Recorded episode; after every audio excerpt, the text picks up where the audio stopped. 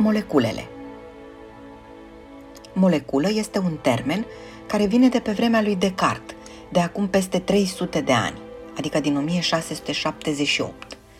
Este diminutivul substantivului latin moles, care însemna masă sau uneori barieră.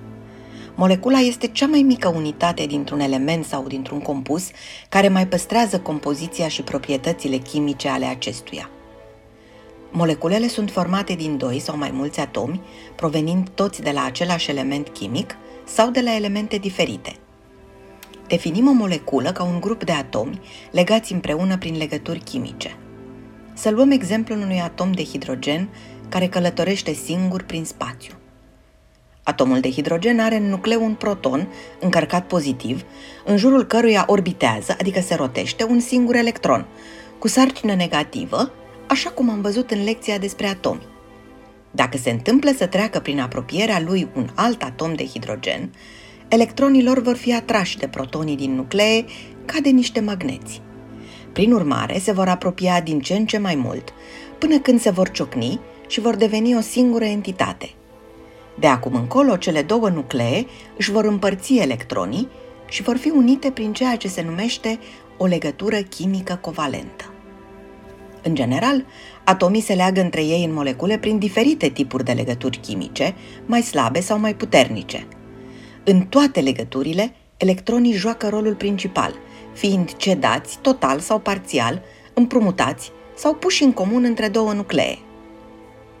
Legăturile intramoleculare, adică din interiorul unei molecule, pot fi covalente dacă cei doi atomi au electronegativități similare sau ionice – dacă electronegativitățile lor sunt foarte diferite.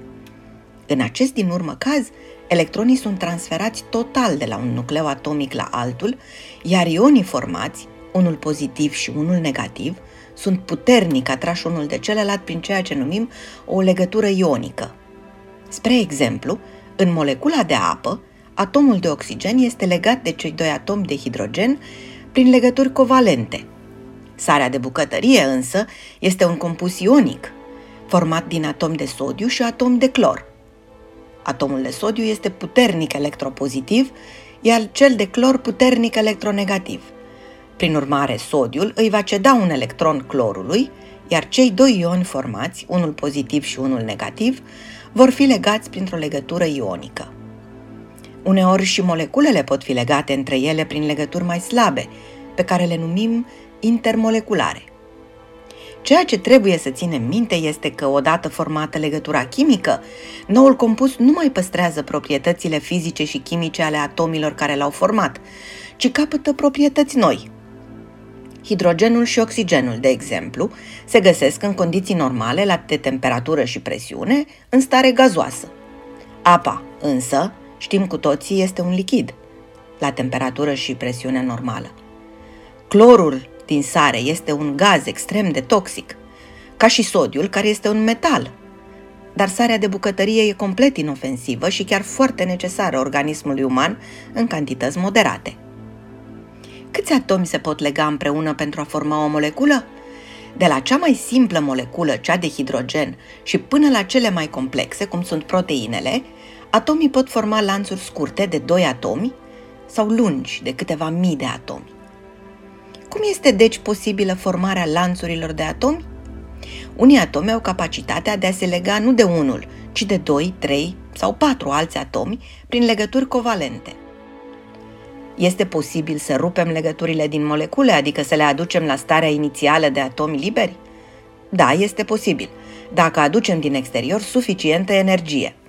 La încălzire sau prin expunere la lumină, care este, dacă vă aduceți aminte din lecția despre electromagnetism, un flux de electroni cu energie mare, legăturile covalente se pot rupe și bucăți din molecule se pot desprinde. Când ardem cărbuni sau lemne, pe asta ne bazăm. În urma arderii, atomii de carbon din structura cărbunelui sunt rupți din moleculele lungi și se combină cu atomii de oxigen din aer pentru a forma dioxid de carbon trebuie să ținem minte că lanțurile lungi de carbon sunt studiate de o știință separată, chimia organică. Toate moleculele organice din organismele vii au la bază lanțuri lungi de atomi de carbon. Atomul de carbon este singurul care are această capacitate de a forma lanțuri lungi și toate organismele vii au la bază compușii carbonului. Asta înseamnă că și în plante și în animale, de la cele mai simple la cele mai complexe, de la bacterii la oameni și de la ciuperci la stejari, toți suntem compuși din variațiuni ale acelorași substanțe.